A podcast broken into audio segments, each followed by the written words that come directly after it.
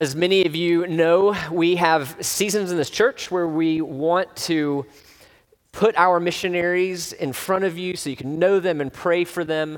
And this is the Olsons are some examples of that. I said in the first service that when, when I was a candidate for this job, one of the things that, that caught my attention was the, the global footprint of a church this size. Just the missionaries are all over the place. And they're not just people that we found to support. All of our missionaries were members here, and that wasn't by design. It just has happened over the years.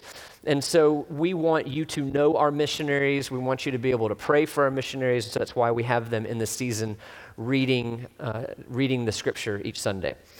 I'm really not used to the first service being the, the, the, larger service. I don't know what's going on here, Brian, but I thank you for being so willing to be this close to me.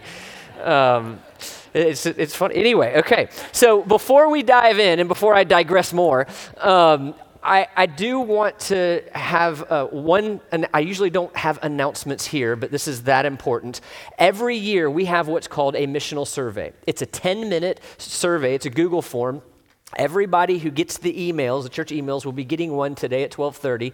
And this is a, a year away, year after year. We ask the same questions, and we're we are then able to know what's going on in a church, how we're changing, what we need to do better. And so it's kind of this missional progress that we that we're able to see and hear and understand tangibly. So, would you fill that out?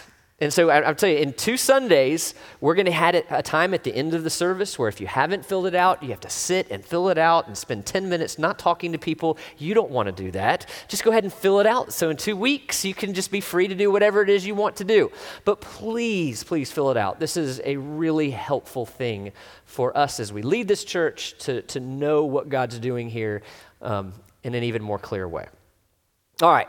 So, Acts chapter 14, we are continuing to walk our way through Acts as we do every August to Advent, and wherever we finish off, we pick up the next year. And in this passage, I, w- I was looking at it this week, and I was just really, I kind of had this sense of awe of all that has happened in the early church, and really basically 10 years or so in terms of the spread of the gospel throughout the empire. And I was just, I was just kind of thinking about that, it hit me this is the main point of the text. this is what this is about. You have Paul and these missionaries who have been gone for a year. They come back to the church in Antioch and they're reporting what has happened over the last year. So you might call this the first missions report or the first missions conference that we know of in the early church.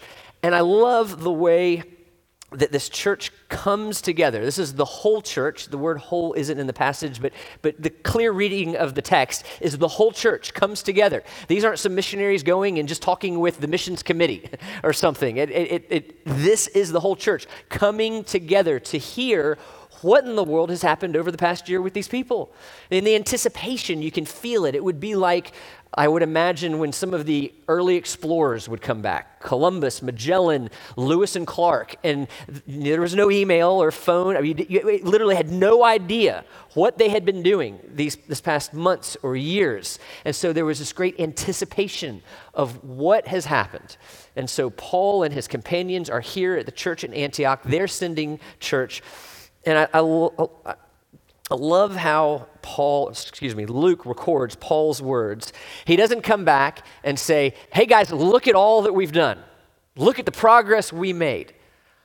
Paul says, look at all that God has done through us. You know, you think about the past couple passages on this journey. You have the miracle of the man in Lystra being healed. You have Paul who was stoned to death and manages to like walk it off. Is the best way I know how to read the passage. You had the conversion of the Roman proconsul in Cyprus. You had Paul confronting the magician whose name was Bar Jesus and he calls him Bar Devil. I mean, a lot has happened. They're coming back and they could they could have very easily just said, "Look at all we've done." But they don't want to receive the attention and the glory. They know how things work, and they say, Look at all God has done through us. Because at the end of the day, this is the Lord's work. This is God's mission. He created the idea for mission, not us. It's His plan, it's not ours. And it is ultimately God who is going to make this thing happen. Because we can't cause people to repent of their sins. We can't change hearts. We can't even make somebody see Jesus as desirable. And, this isn't a niche kind of theology here by any means. This is, this is orthodox teaching on the part of the church for 2,000 years. We know that we are, our plight is so bad. We are so ravaged with sin in every faculty that we have that we don't even possess the ability to see Jesus as our answer the Holy Spirit must overcome our unbelief in some way. Now, how he does it, that's large, that's been hotly debated for 2,000 years. But everybody agrees the Holy Spirit has to um, overcome our unbelief in some way. And Paul clearly understood this. He comes before them and says, Look at what God did. We may be the sovereignly ordained means that God chooses to accomplish what he does, but it is God's work that Paul and his friends are reporting on. And they largely report two things how God opened a door to the Gentiles and how they then strengthened the churches. Those are the two things in this passage, so that's what we're going to we're going to look at and flesh out. So first, how God opened this door to the Gentiles. And I want to camp out on this just a little bit this morning because it is good news that God opened the door to the Gentiles, successfully grafted them into the church. It's certainly good news for me. My history is Gentile, as most of the people in this church are. So it's great news. But this decision by God to open the door to the Gentiles, to use Paul's words, it created a lot of problems in the church. It created a lot of challenges in this church. Because at this point in the text, there's still this looming question where everywhere that the gospel has gone, you know, we saw Jews come to Christ, but now we're seeing Gentiles come to Christ. And there's this big debate as to whether those new Gentile Christians need to first become fully Jewish. Do they need to take on the Jewish customs? Do they need to obey the law? And specifically, do they need to be circumcised? Or do we just skip all that? And, and create and do something totally different. That's the, the question that's being debated, and it's so big that you're going to see next week that it merited Paul and all the other leaders from all the other churches l- coming to Jerusalem and what we now know as the Jerusalem Council to figure this issue out. So we're going to do that next week. But what I want us to see this week is how deep this divide is, what paved the way for it, and how this divide still exists today. And I do want to be clear. These tensions that we're going to see happened because God decided to open the door to the Gentiles. So, what was a cultural issue then became a theological issue because you have all these new, this, this whole new culture coming into the church. And I think it's easy for us to think like that, you know, we look at the text, it was just some random few people who couldn't figure this out, but then Paul, he went and he sorted things out in Jerusalem, and then it's not a problem for the church anymore. That couldn't be farther from the truth. That's not the case at all. The issue is so deep that even Peter fell prey to it. You may remember in Galatians chapter 2, Paul is talking about, they're, at this church in Antioch, sometime around this time, that's a little bit debated, but this church that we're seeing in Antioch, Peter and some people from Jerusalem came to Antioch, and all was good until James came. This is James, the brother of Jesus, the apostle James, with some other people called the circumcision party. You see, they're wanting these Gentiles to become Jewish first. They came, and then all of a sudden, Peter decided, I better not eat with these Jewish Christians anymore, or these Gentile Christians anymore. I'm just going to eat with the Jewish Christians. And so he's falling back into that same pattern. He, he's, he's making this cultural distinction between them. And if that weren't enough, Paul, again, Galatians 2, says that even Barnabas was then led astray. So these are all the main leaders in the church. And so Paul has to stand up in Antioch in front of the whole church, call Peter out, and tells him, You stand condemned for what you're doing. You're a hypocrite, and your conduct is not in step with the truth of the gospel. And we don't just see the issue there, we see it all throughout the New Testament. In both Galatians and Colossians, Paul says there is now no Gentile or Jew. There is no Greek, sorry, there's no Greek or Jew, free or slave, male or female. All are one in Christ Jesus. To the Corinthian church, Paul says, For in one spirit we were all baptized into one body, Jews or Greeks, slaves or free, and all were made to drink of one spirit. Can you see a pattern here in Paul's ministry? The whole letter to the Romans was written for this purpose. You know, we can think that the letter to the Romans was, some, was, was Paul's systematic theology. That's not what it is. There are Gentiles, Christians, and Jewish Christians in Rome, and they cannot get along. And Paul is writing the whole letter so that they will get along. Because what happened, you had the Emperor Claudius who banished all Jews from Rome. It didn't matter if you were Jewish Christian or not, you were banished. Interestingly enough, Priscilla and Aquila were some of the banished Jewish Christians. That's how they met the Apostle Paul and others. And after three years, these, uh, Claudius died, the Jews were allowed to come back, and the Jewish Christians came back to their old church, but it felt really different. It was culturally Gentile. And they didn't like that. They wanted it to go back to the way it was. And the Gentiles liked the way that it was. And so there's this division. And if you read Romans, it's easy to see if you look for all the places that Paul says, now to the Jews, now to the Gentiles, now to the Jews, now to the Gentiles. Paul's not making some esoteric academic argument. He's talking to the Jewish and Gentile Christians in this church. Get along. And it, it's not just for your good that you do. Paul, at that point, is wanting the church in Rome to be his new sending church over to Spain, and he knows that a divided church is not going to be a sending church. So you see it all over Scripture. And you can see that it goes far deeper than just circumcision. That's, that's going to be the presenting issue in the next chapter, but it goes deeper.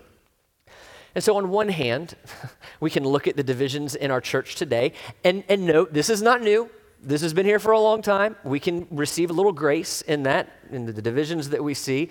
But we also have clear commands in the New Testament about how the gospel applies to and resolves these kinds of things, cultural or otherwise, that divide us.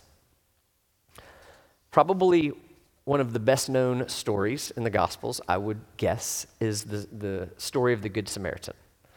So, the Good the Good Samaritan, the, the, the idea of a, of a Good Samaritan would have been an oxymoron to, to the people who Jesus was talking to.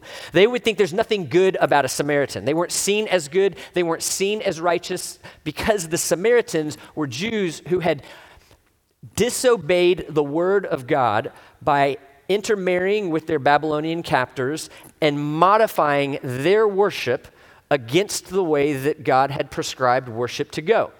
So, nothing about the culture that Jesus is speaking to would have thought the Samaritans are good. I'm going to read a little bit of the story in Luke 10. And behold, a lawyer stood up.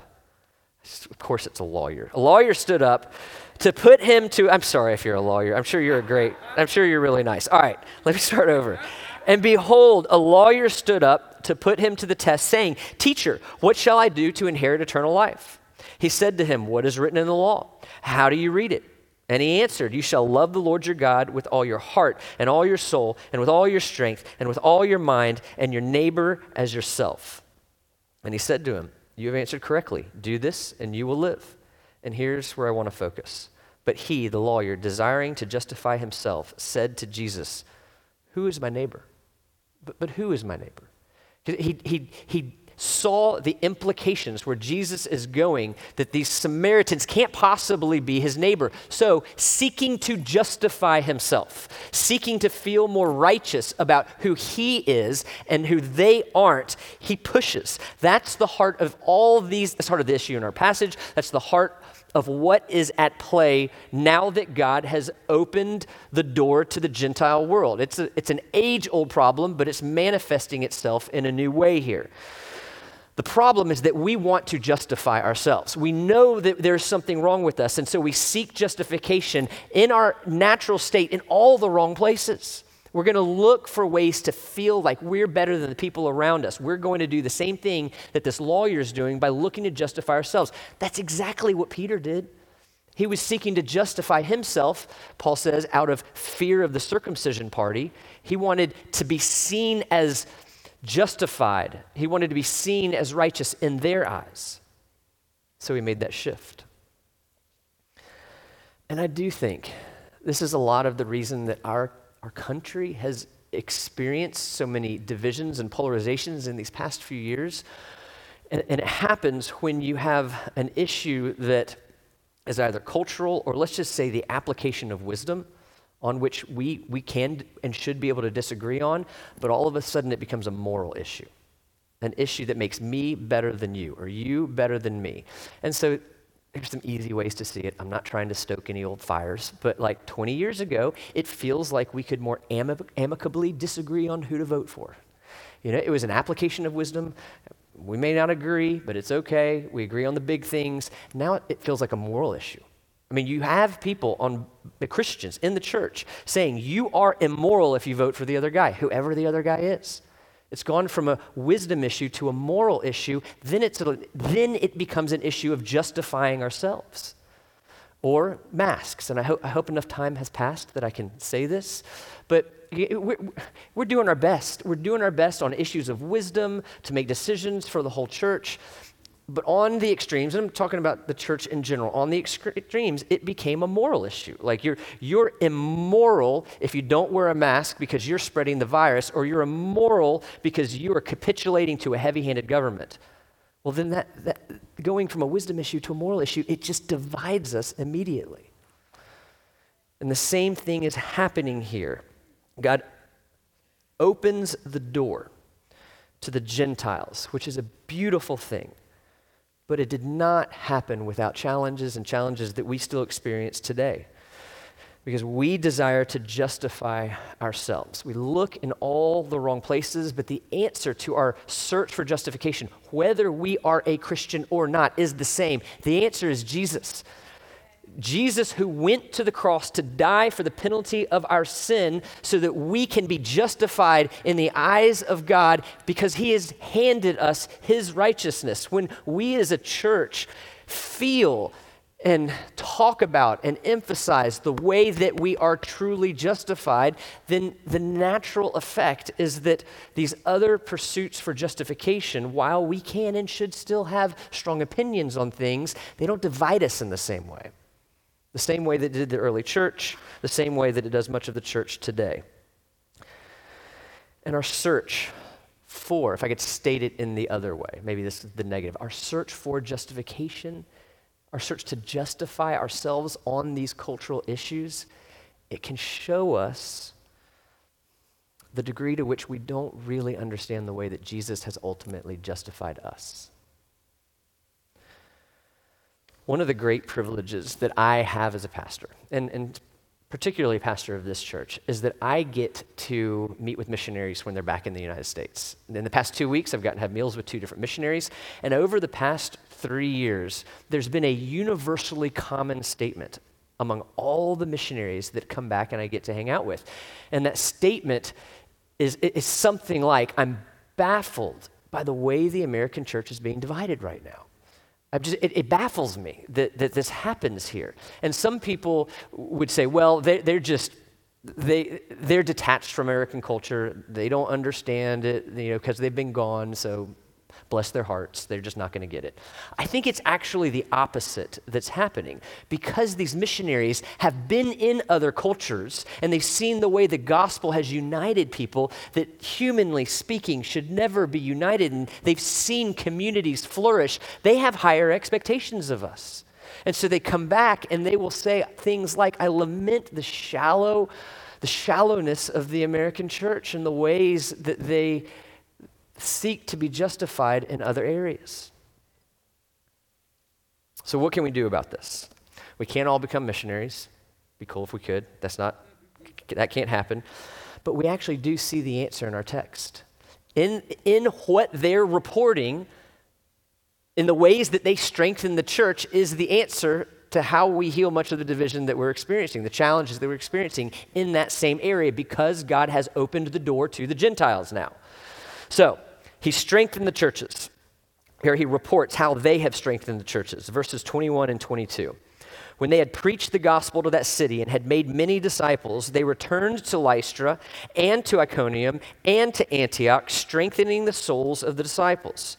And we see that they did three very specific things to strengthen them. And the first is by spending time discipling them. Now, there's something very interesting to me about how about, about, what they do in this first missionary journey. And I, I had a, I pulled something offline. You can see this is a map of their first missionary journey. They started in Antioch. You can see they went all the way over to Derbe, and then they turn around and they go back to Antioch. Well, when they were in Derbe, where, what was the next closest city? yeah, if they, if they were, yeah, they, they, could, they were real close to Tarsus. Who's from Tarsus? Paul's from Tarsus. He's right next to his home. I mean, he would, it, would be like if we were on some missions team that was sent out from Dallas, Texas. We made it all the way to Ocala, hadn't been in Orlando in over a year, and then turn around and go back. Not because we want to. Paul undoubtedly has friends, family in that city. He could have had a nice place to stay. He would have, could have been comfortable. But instead, he sacrifices that to go back and invest in these new churches. So it says something about the sacrifice necessary if we are going to be a church that does the same, that invests in new churches and younger believers. And it goes two ways. All of us should have somebody who's investing in us. You know, somebody that, that, that we're growing from. Maybe when missionaries come back, some of you might have the opportunities to spend time with them. But all of us also need to be spending time with younger believers. They may, they may be younger than you or not, but they're less mature in their faith so that we can strengthen them and build them up. And that takes time. And if there's a greater casualty to American culture than time, I don't know what it is. T- time is something that the average American has very little of. the average Westerner. It's just a Western issue. I remember uh, my dad told me that when the concept of email came out, and, and, started to make its way through the large bank that he worked in and his business friends and associates. The, the common question is what are we going to do with all our extra time? We're going to finish our job at lunchtime. Like we won't have to walk down the hall or drive across the city. I mean, well, I don't even know what we'll do. Uh, maybe weekends will be Thursday to Sunday. We're just going to have so much time on our hands. Well, what happened? The exact opposite. Because now that we were always accessible at every moment, at every place, to every person. We got busier than we've ever been. And then you add to that the craziness of kid schedules and kid sports and the, the money available for leisurely activities, the mental health issues that have risen through that. And we have, we feel like we have no time, certainly not time to be carving out to invest in younger Christians. Well, Saul, sac- Paul sacrificed to be able to go back and invest in these churches, and the same thing is needed and true for us. All right, so what did they do with this time that they invested in these young believers? This is the second way they strengthened the church. They encouraged them to continue in their faith. This is the rest of verse 22. Strengthening the souls of the disciples encouraging them to continue in the faith and saying that through many tribulations we must enter the kingdom of God.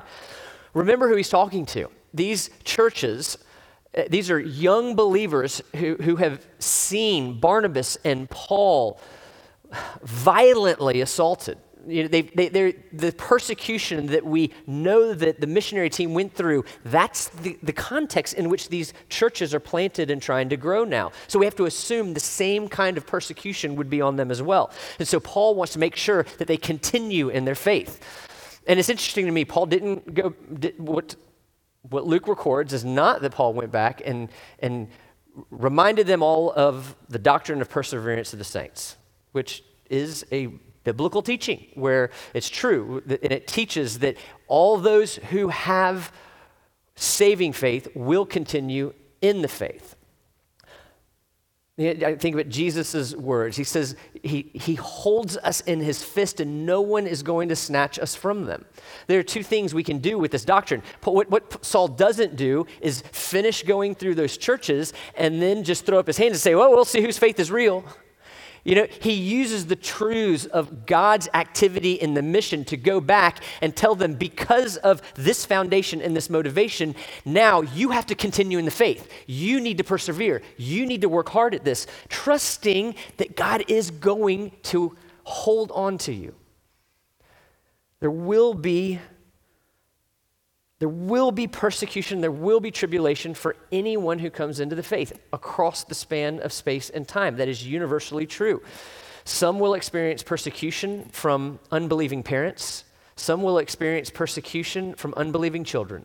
Some will lose friends over your faith. Some will lose jobs over your faith. Some of you, if you desire to run for office, you will lose an election because of your faith in Jesus Christ.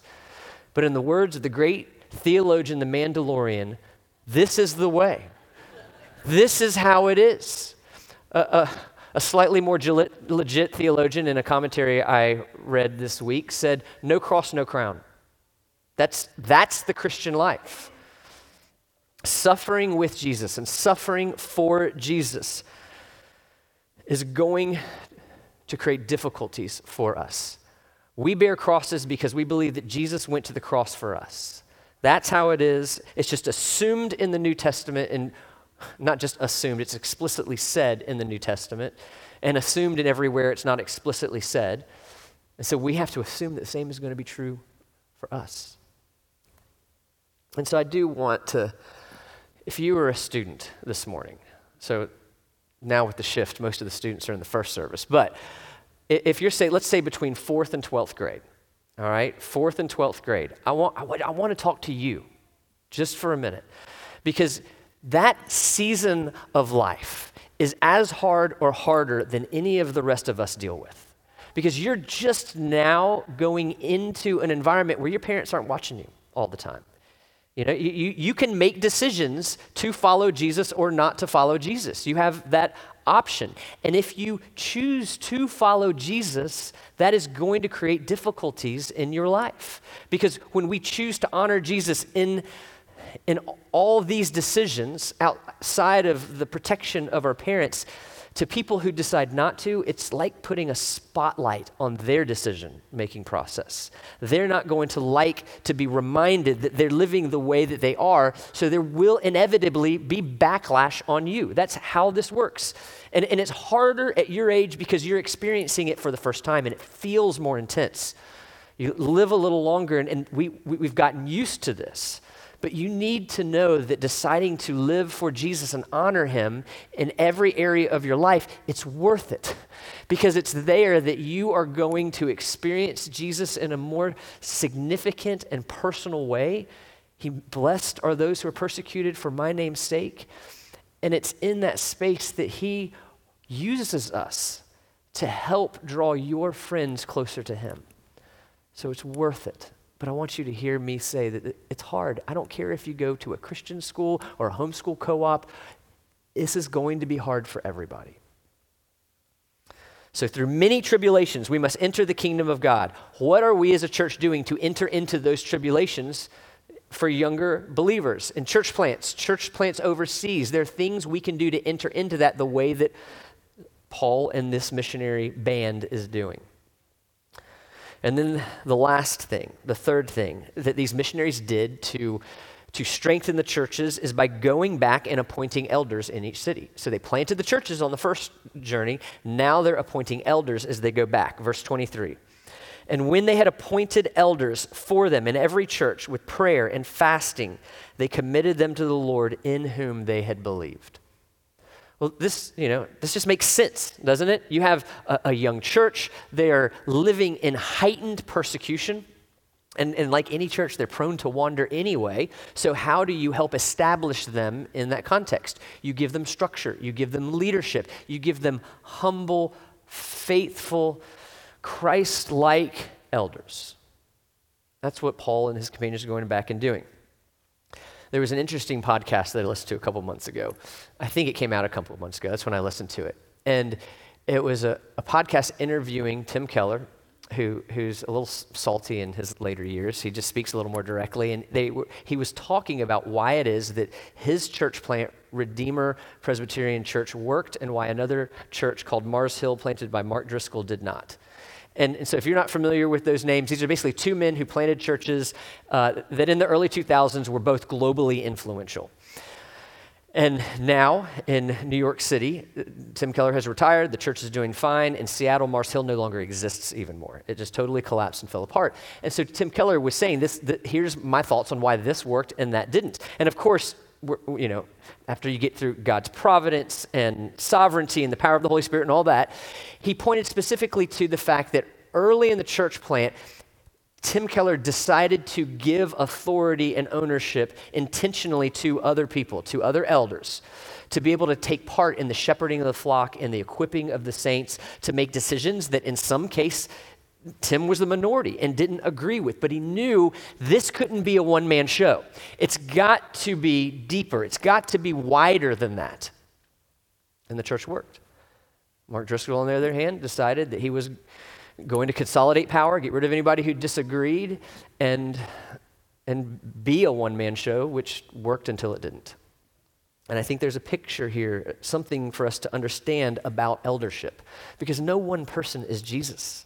No one man is Jesus. So God has given us a plurality of elders to collaboratively pool our experiences and whatever wisdom we have to be able to collaboratively, collaboratively care for the church. And so some elders, like myself, I'm freed up financially to be able to do this as my you know, full-time job other elders they have what we would call normal jobs but our, our, our task is the same we are tasked with equipping the saints for the work of the ministry. Ephesians 4.12 with shepherding the flock 1 peter 5 2 so there's like a defensive side there's an offensive side. Paul's going back through these churches and he's giving them elders so that that church can be equipped that it can be protected so that they can see doctrinal deficiencies that will lead to unnecessary division among them. And to make sure that they continue in the faith because this faith is going to be difficult for everyone especially them now, admittedly, the uncomfortable part of this is acknowledging that we have a bunch of elders who have been believers less than one year. Yeah, and you have, you have Paul writing to Timothy and to Titus, who said one of the main qualifications of an elder is that they can't be a recent convert. So, how do we jive that with that? There, there are a few different opinions. W- one opinion is that uh, that in some cases, young believers is all you have. and so it's the exception, not the norm. It's descriptive, not prescriptive. Some compelling cases have been made to, to looking at these men and women in these contexts and said, Young believers, what are you talking about? You know, back then, under that persecution, it was like dog years in terms of their sanctification because of what they had to deal with on a daily basis to just stay Christian. Now, I don't know what the, what the case is, but there's a contextual, Paul is writing to more established churches, to Timothy and Titus, but I, I think there's a case to be made that those men actually weren't recent converts, converts by their context, uh, by the, by the uh, in their context. So we'll see. I don't know. We won't be putting any men forward who have been believers less than a year. I, I, see bright futures for some of our young believers, but that's not this year. But we do, I will say, we are moving into a season of nominating men for the offices of elder and deacon. You're going to get an email. Uh, no, that was the missional no, this is the email. Well, you'll get all this in the email. I think this at 12:30 today, members of the church will get an email uh, to nominate officers, and we want to ask you not to do that hastily and not to just throw it aside, but really prayerfully consider who are the men in our church that that God is moving in your heart to strengthen the church, to shepherd the church, to equip the church.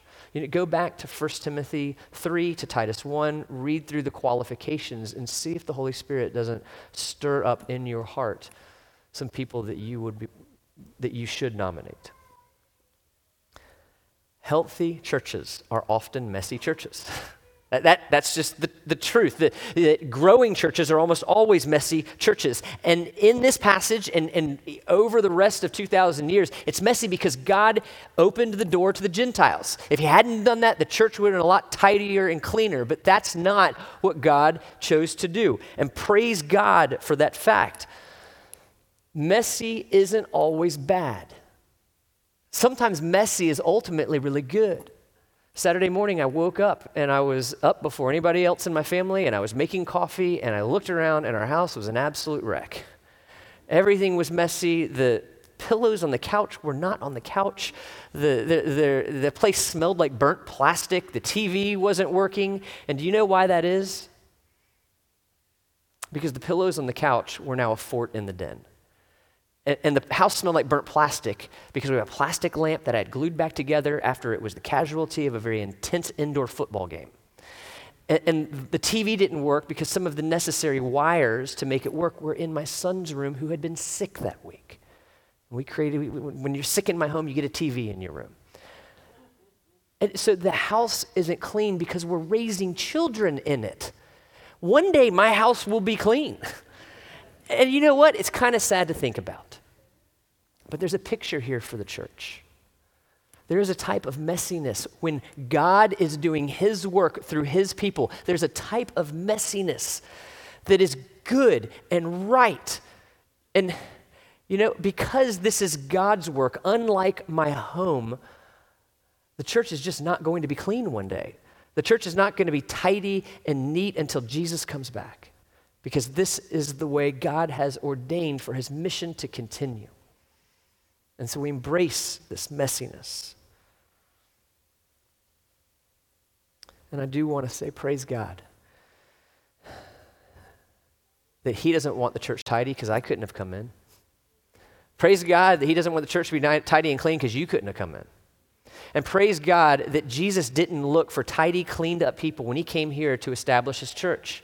He didn't, he didn't snub his nose at our messy culture. He entered fully into our culture to redeem messy people and pay the price that our messed up lives demands and to hand us, clothe us in his righteousness so that now in our real messes, God looks at us and sees nothing but the perfection of his son. That's what unites us. That's how we're justified. And he doesn't stop there. He continues his work in a process called sanctification, where he, he begins a process of making actually true in our lives that which has been legally declared to be true. And that thing is our righteousness. He's conforming us into the image of his son. He's making actually true, which is legally declared to be true the moment we believe. And that process doesn't end in this life, it will continue until we die or Jesus comes back. But that's how God, committed God is to messy people. God's work is that even in the messiness, that we will be growing and repenting and clinging to Jesus as the only justification that any of us have in this life, and that as that justification becomes sweeter and deeper in our souls. That these other differences that we have, they're just they're going to pale in comparison. And we're going to be okay living in the tension of disagreeing on areas of application of wisdom. Because we're united in the justification of the, Jesus, of the life, death, and resurrection of Jesus Christ. And I have to think that one day, one day we are going to be with Jesus and we're going to look back at our life in this church, and we are going to, as the Apostle Paul does in this passage, look back and marvel at all that God did with us. Would you pray with me?